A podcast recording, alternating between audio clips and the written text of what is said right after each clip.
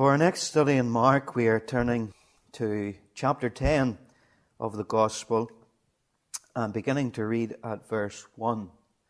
And I've entitled my message today, The Sanctity of Marriage and the Security of Children.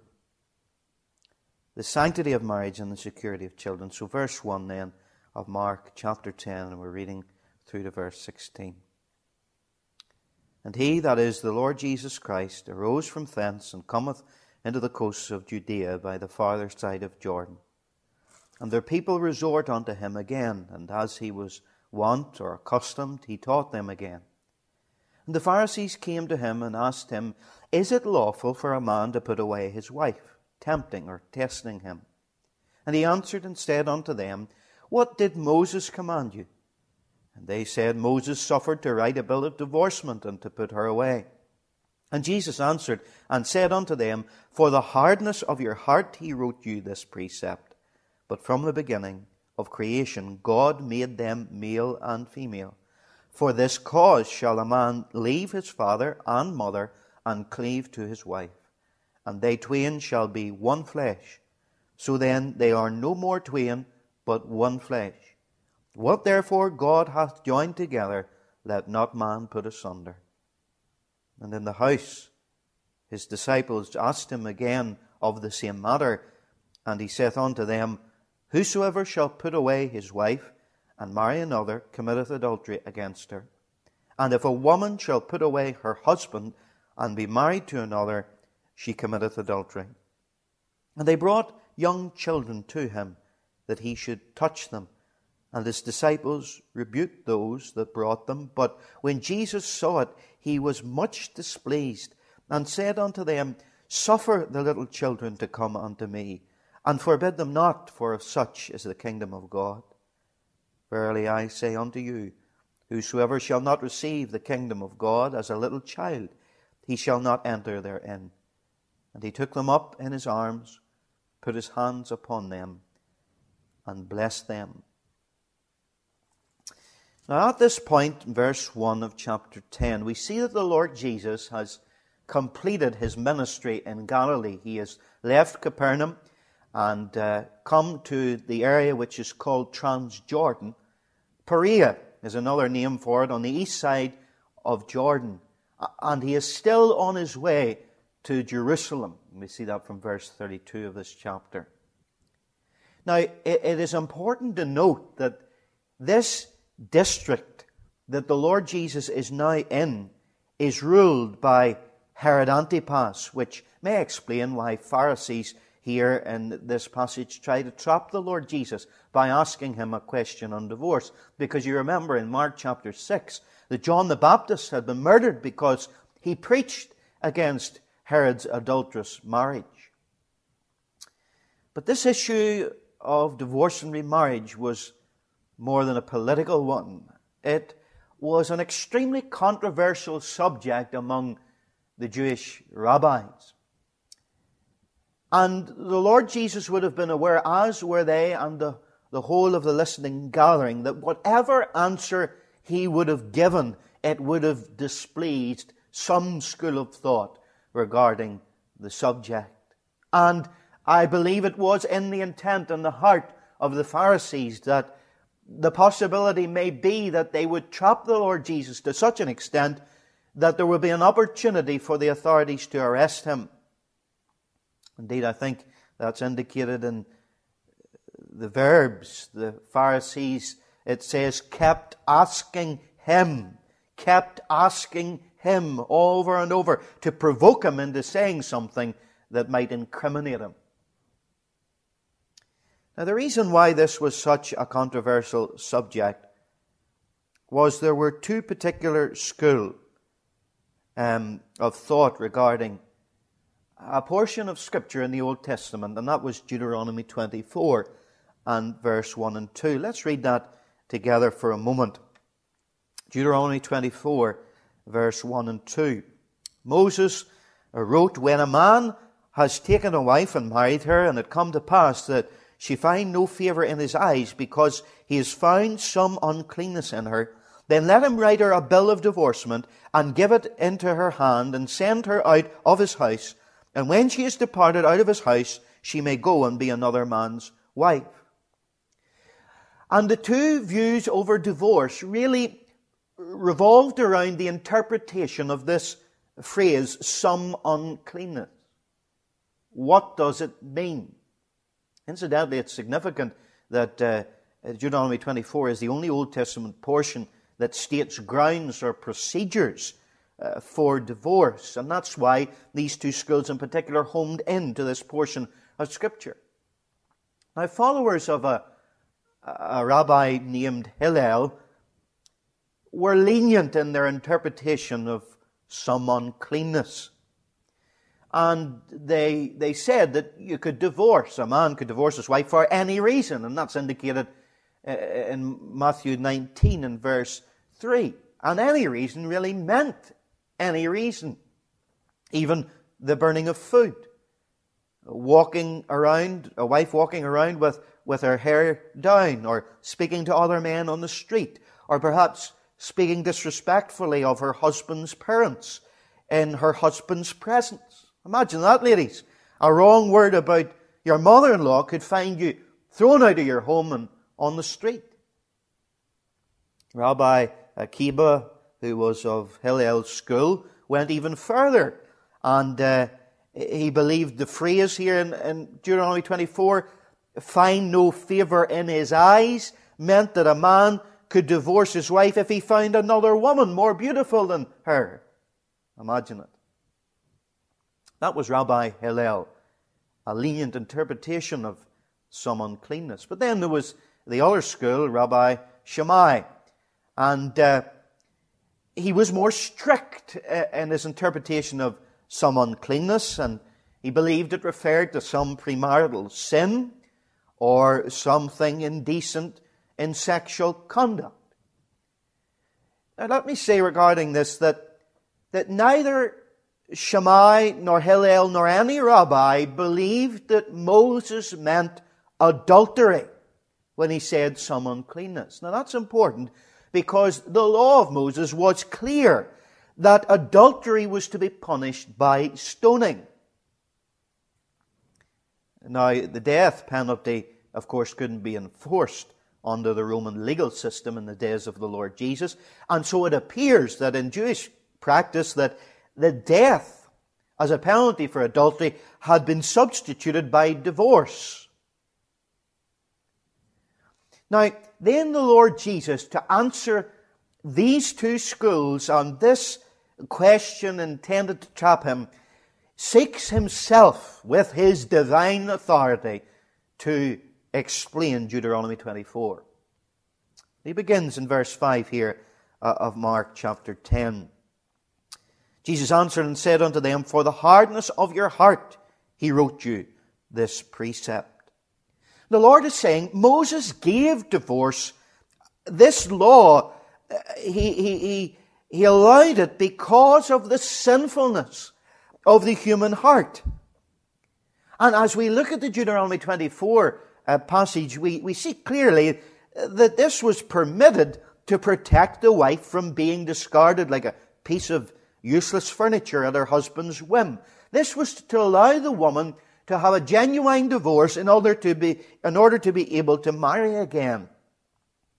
You see, no man would want to marry her eh, if she was just a castaway and she would be left in the society of the day defenseless and destitute, a social outcast, and even treated like a harlot.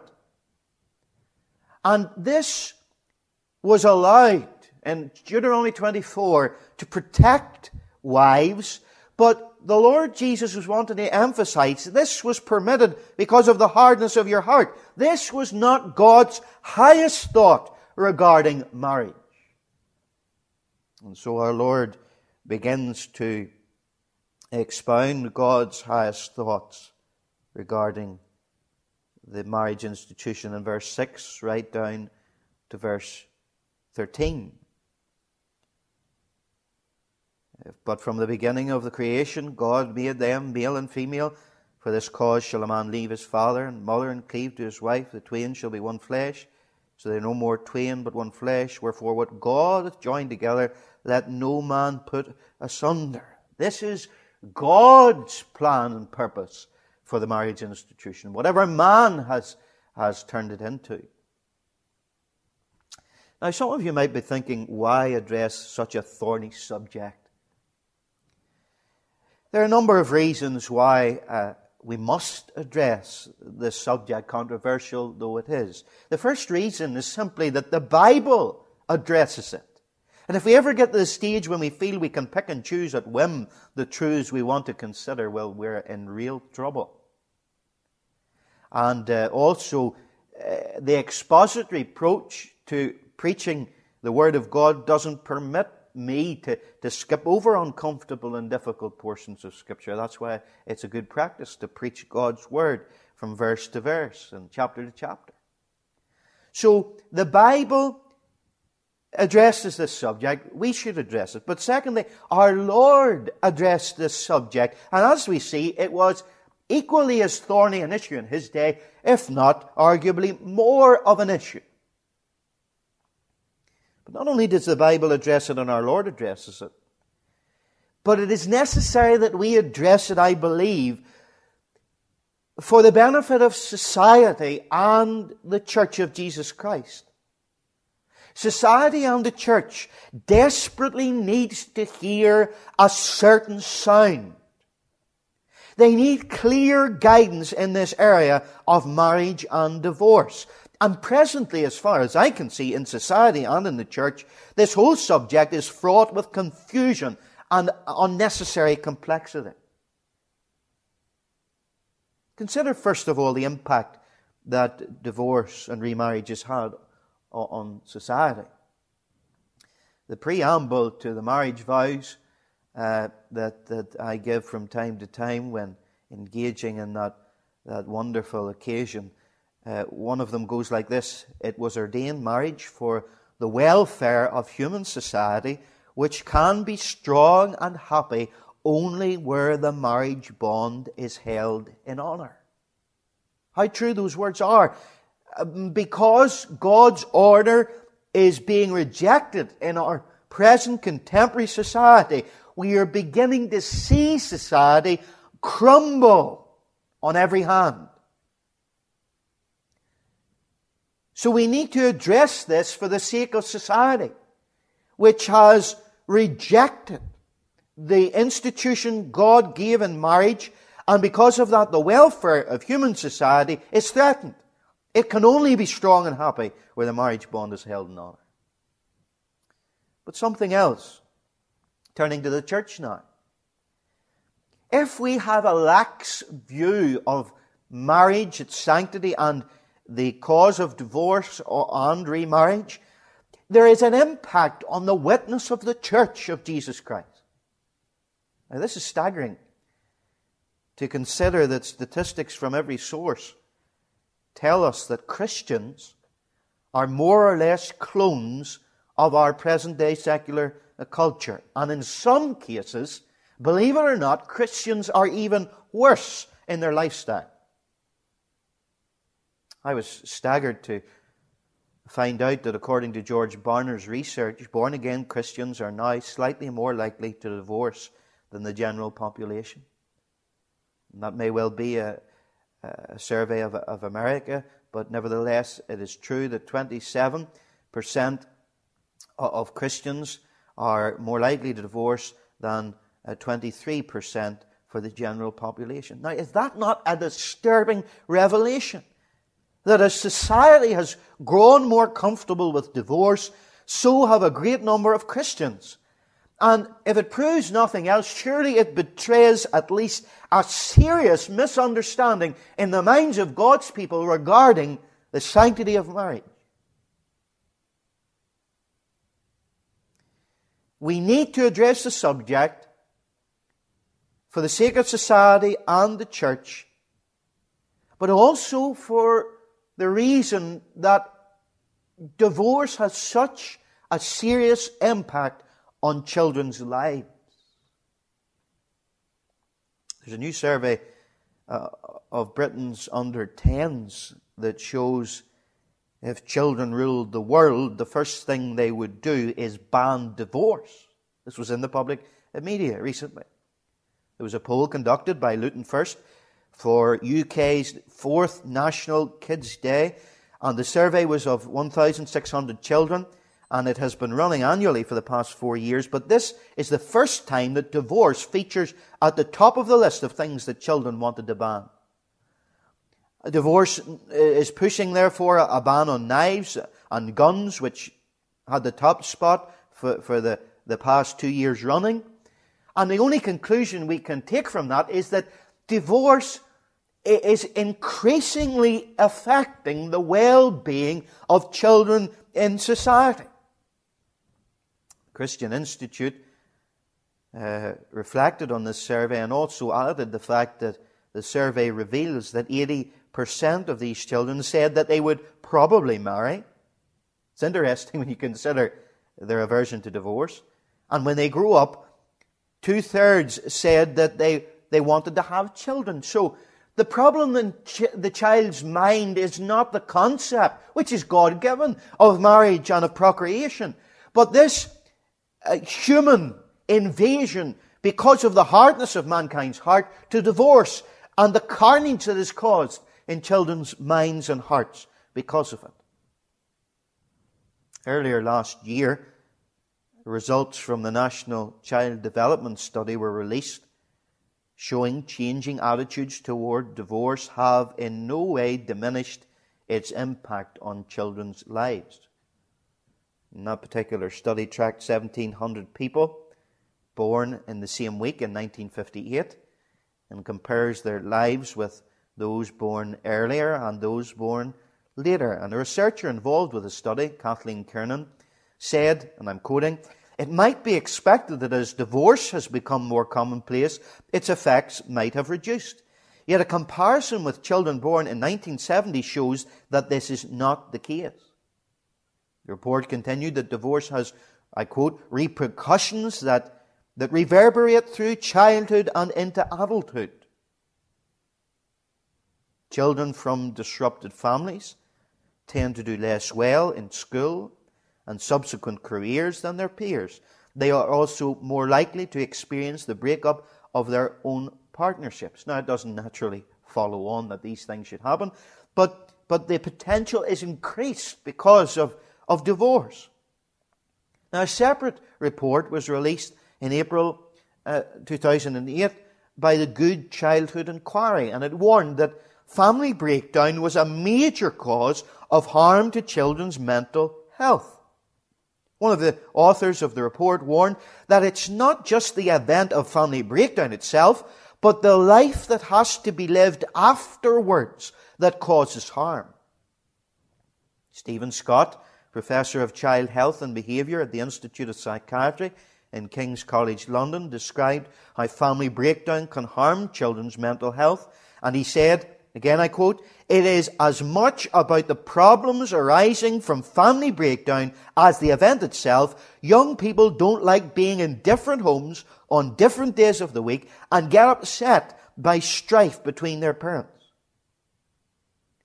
Now, isn't it interesting that by divine design and inspiration, these two issues, the sanctity of marriage and the security of children, are put together in Mark chapter 10, verse 1 to 16.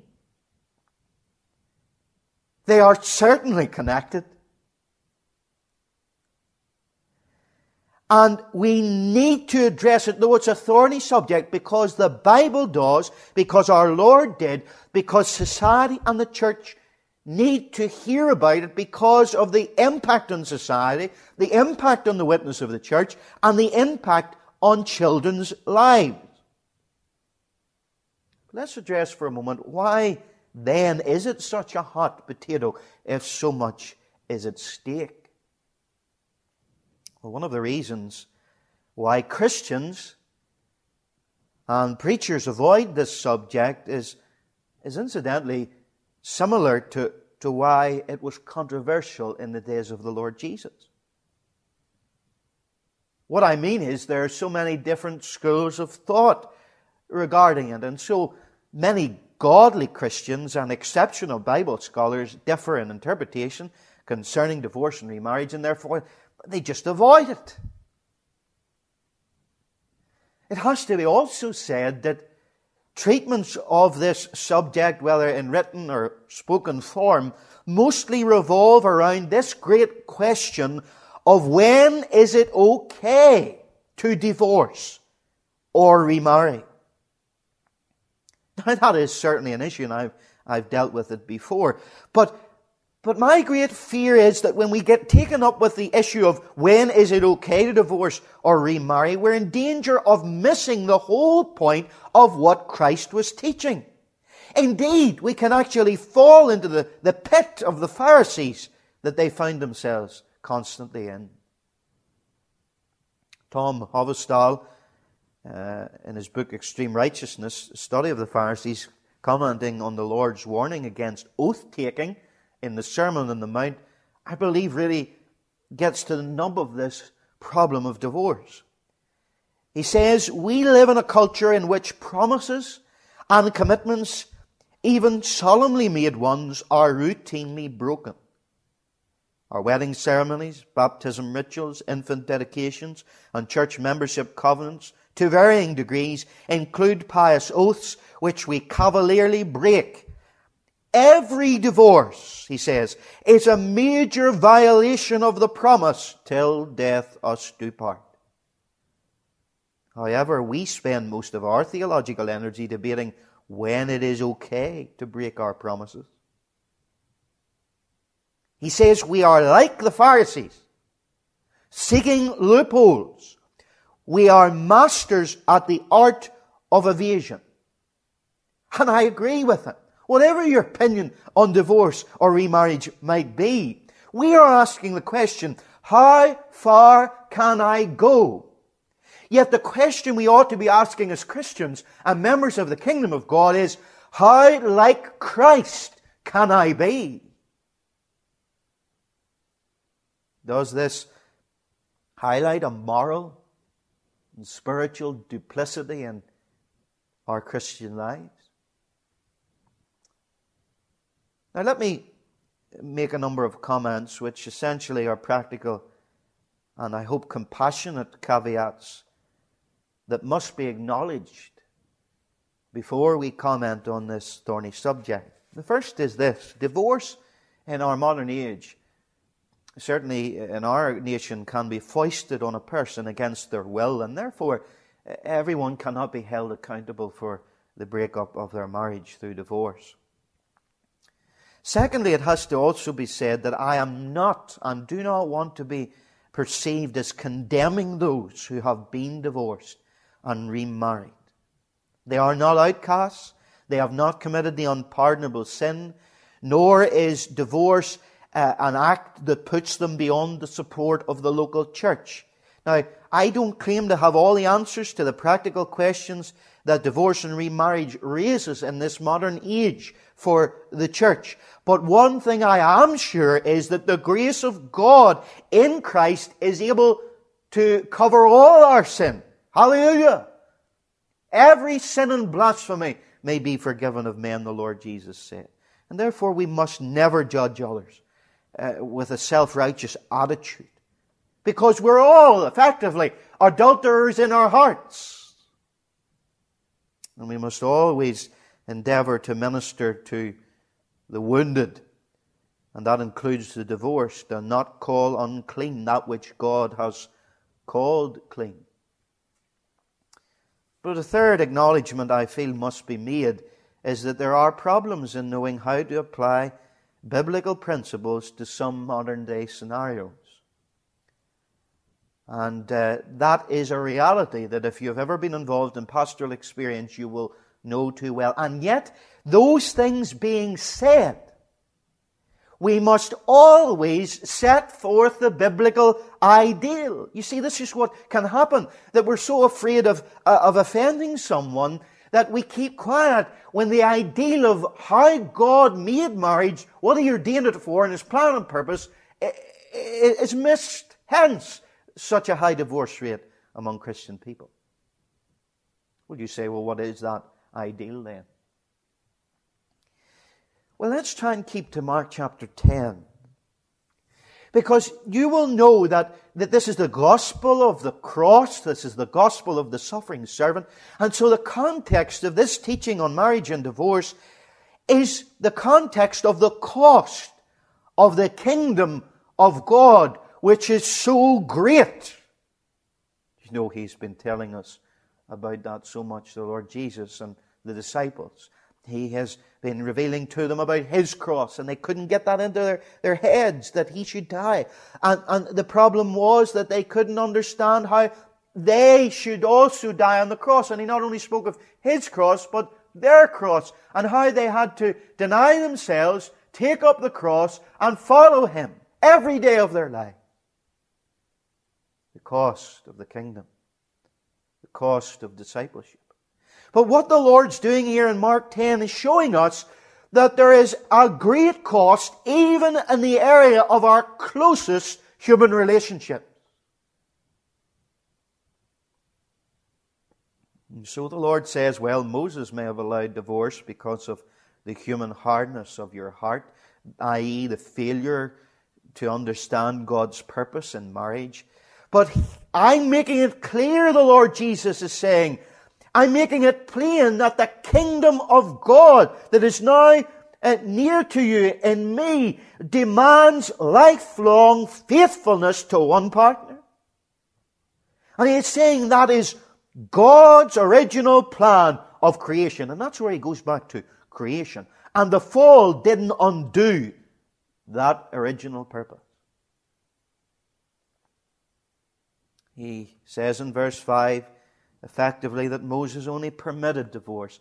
He didn't command it as the Pharisees asserted. Now I know the, the phrase command is used there and I think it has got more to do with the legislation all revolving around this bill of divorcement.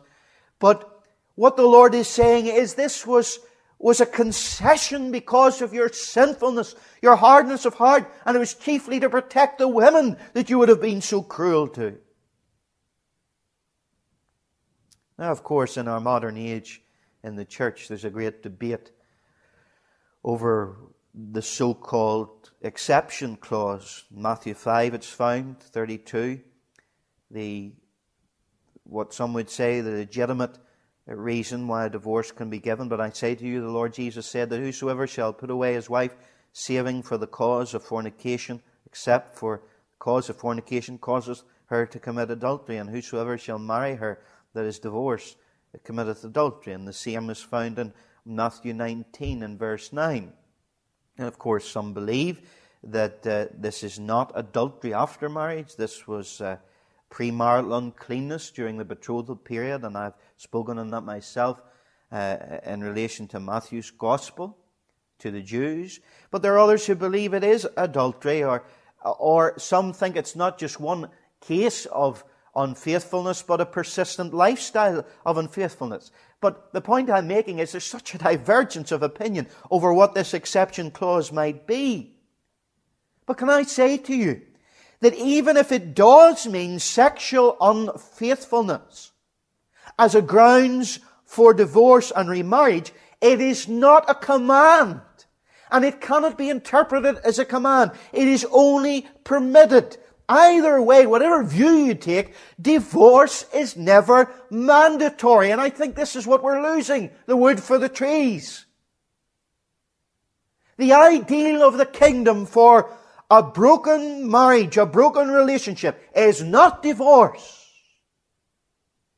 but sacrifi- sacrificial reconciliation in the spirit of forgiveness. Oh, you say that's a high standard for trust that has been lost and unfaithfulness that has occurred in the most intimate of relationships. Well, that is true. It is a high cost.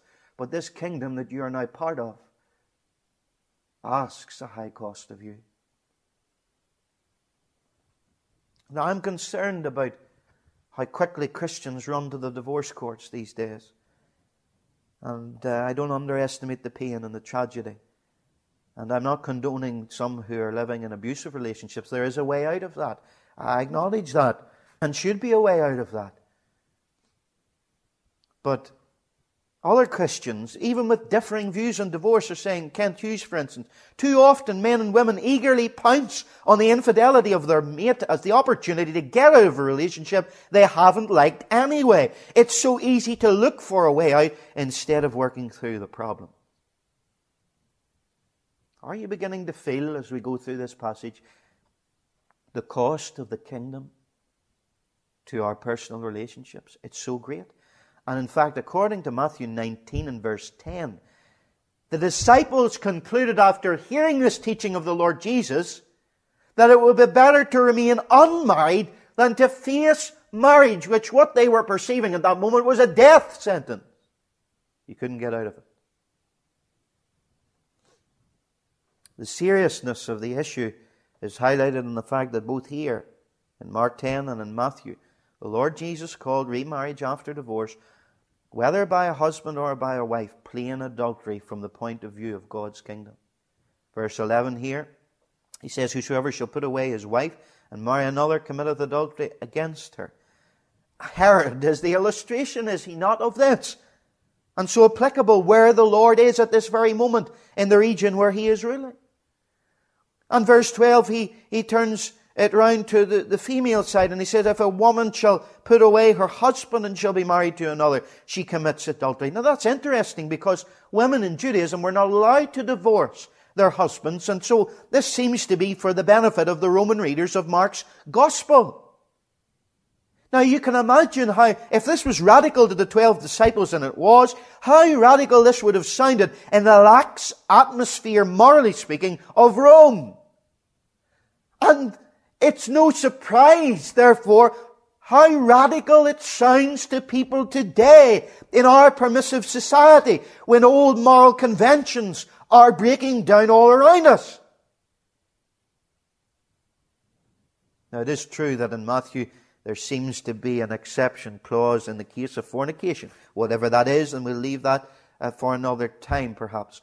But Mark gives the saying in its starkest form. Mark does not give an exception clause. And this is to Gentiles. And perhaps that was what the Gentile church needed with so much promiscuity, so much immorality, so much looseness and laxness. They needed a certain sound. Now, is that not what the church needs today? Not a whole debate ranging around when is it okay to get a divorce and to remarry. But to hear the certain sound of what God requires of us when we promise to a, a, a partner and promise to Him, giving our word that we will be faithful. What it means to break that. What the requirements are upon the child of God in the kingdom of Christ.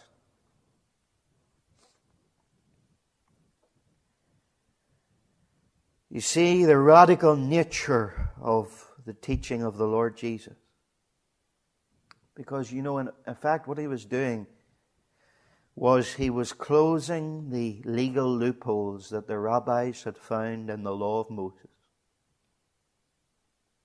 Even the fall, the Lord Jesus is indicating, did not change this creative ideal. You were permitted to divorce by Moses because of the hardness of your heart, but it did not change God's desires. The first arrangement was it for to be a, an indissoluble union. Verse 8 and 9. They two shall be one flesh.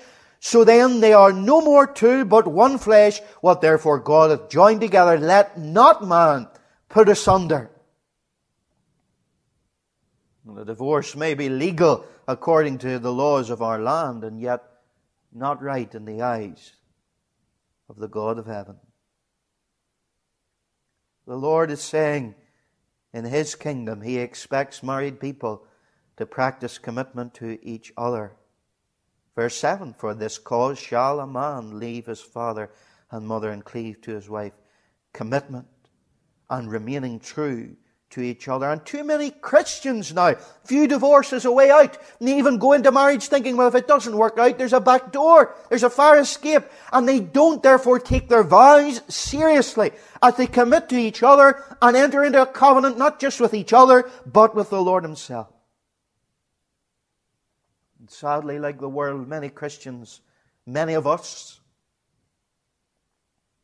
for us, self fulfillment has become the rule of thumb. What we want, what we desire.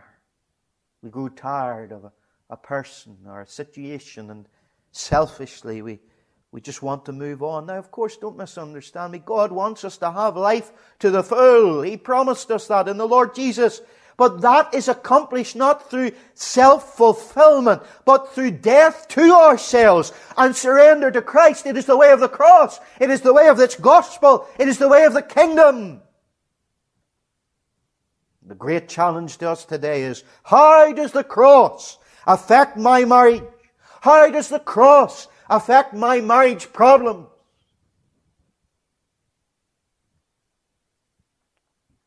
But it would be wrong of us to stop there,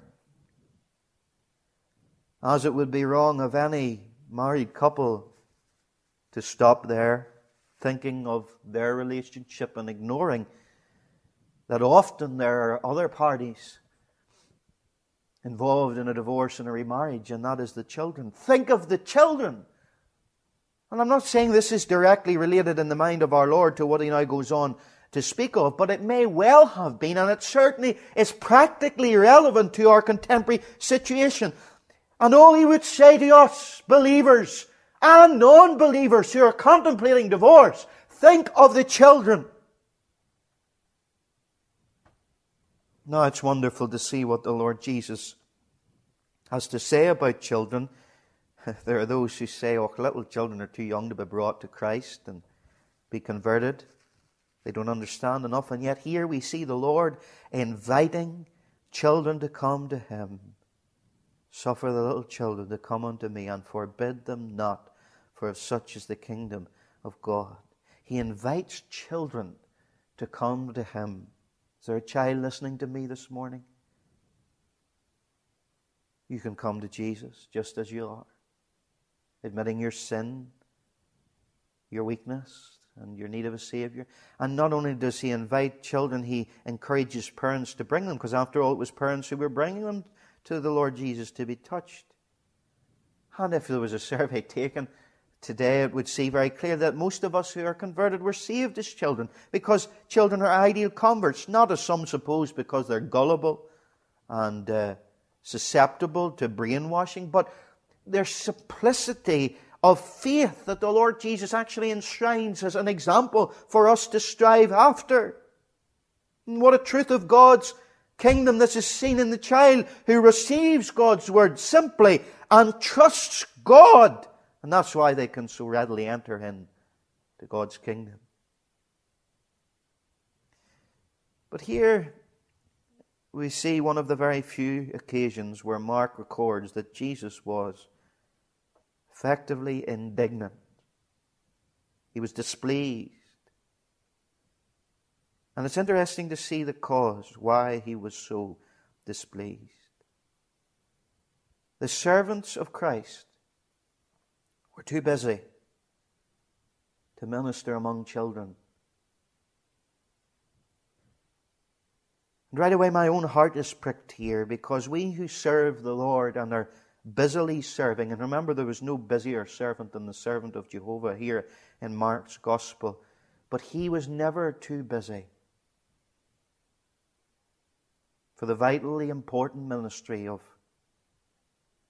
meeting the children's needs. And may I say this, and I speak to my own heart if you're involved in Christian service, never ignore the children, and especially not your own.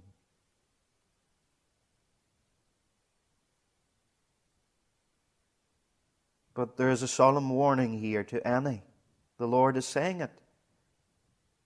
Whosoever shall not receive the kingdom of God as a little child, he shall not enter therein. And he, he warned of putting a stumbling block before their inexperienced feet. There might not be a greater stumbling block before the feet of young children today than divorce. And the fallout from it that pours into their adolescence, young adulthood, and their own relationships and development. But isn't it wonderful? Isn't it wonderful that the picture that we're left with in verse 16 of our Lord Jesus, he turns from that stern indignation towards the disciples, and it says he took up these children in his arms and put his hands upon them and blessed them. It's one of the most graphic expressions of the compassion and the tenderness of the servant of the Lord that we find. He took them, the little children, up in his arms and blessed them. And for our brokenness in the marriage, a remarriage, or whatever situation we find ourselves in, for our brokenness as children, or adults, or older people, there is the tender compassion and graciousness of the Lord Jesus who would take us up in his arms and touch us. Thank God for that. I can't help thinking that this incident is a throwback to the beautiful words of the prophet Isaiah in Isaiah 40:11, where it says of our Lord Jesus prophetically, He shall feed His flock like a shepherd. He shall gather the lambs with His arm and carry them in His bosom, and shall gently lead those that are with young. There are some wonderful children's hymns one goes, There's a friend for little children above the bright blue sky, a friend who never changes, whose love will never die. Unlike our friends by nature who change with changing years, this friend is always worthy the precious name he bears. Is there a child listening to me or an older grown up child who's been affected by a marriage breakup and and it, it has left scars upon you? It, it is beginning to reproduce perhaps in ways in your own relationships. Listen, there is healing for this. There is help. There is salvation. But it's all in this friend who never changes. Whilst others changed towards you, maybe their love grew cold or was overtaken by other passions in their hate and their resentment toward their wife or husband. But there is a love that never dies. Unlike our friends by nature who change with changing years, this friend is always worthy the precious name he bears.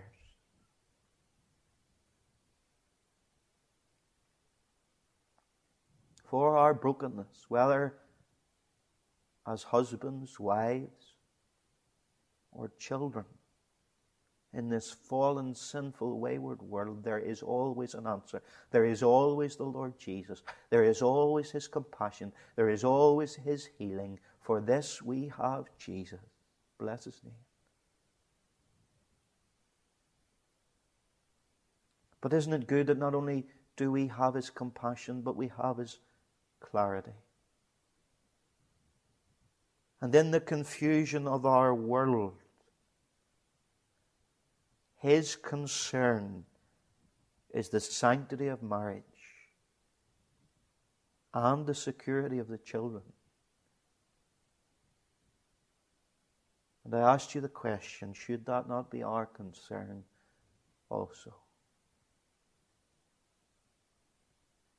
May God bless His word to all of you who listen, and may it make a change and a difference in all of our lives. Amen. Let us pray. Father, we just thank you now for the words of our Lord Jesus Christ again. Words that are so piercing, and we, like the twelve, are astounded and say, This is a hard saying.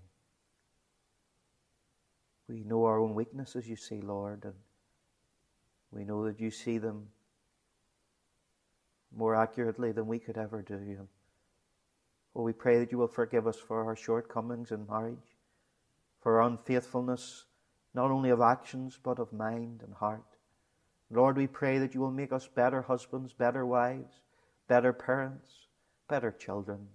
Oh God, we ask that the difference that the power of God residing in us through the Holy Spirit, the difference that that makes would be evidenced in our everyday lives and our relationships. Lord, surely the cross, the cross of our Lord Jesus Christ, must have an effect for good on our deepest and most intimate relationships. Lord, all of us have failed you and all of us have messed up, and let us not receive condemnation for the devil for that, for there is no condemnation in Christ Jesus. But Lord, let us repent of that which is sin and under which we have come in conviction, that we might turn and repent. And Lord, that we might no longer have condemnation as we walk in the light as He is in the light and seek to live the life that is holy before God. Lord, help those who are hurting. Oh, I don't want in any way to underestimate or to exacerbate any hurt, but rather I would long that the oil of Christ's healing would be poured into their wounds and that they would find restoration and salvation through the Lord Jesus, His grace, the cleansing of His blood, the healing that the Holy Spirit brings as He dwells in the heart and as His fruit is manifest in our lives. Lord, that, let that be the case. And let no one think that there's no way back. Let no one think that there is no way out. Let no one think that they're finished and discarded and no use for God, perhaps because of mistakes in their life. But let us all, Lord, whoever we are, continually come in brokenness to the cross, that we might again be made whole and made useful for the Master. Hear our prayer, we pray. In the name of our Lord Jesus Christ. Amen.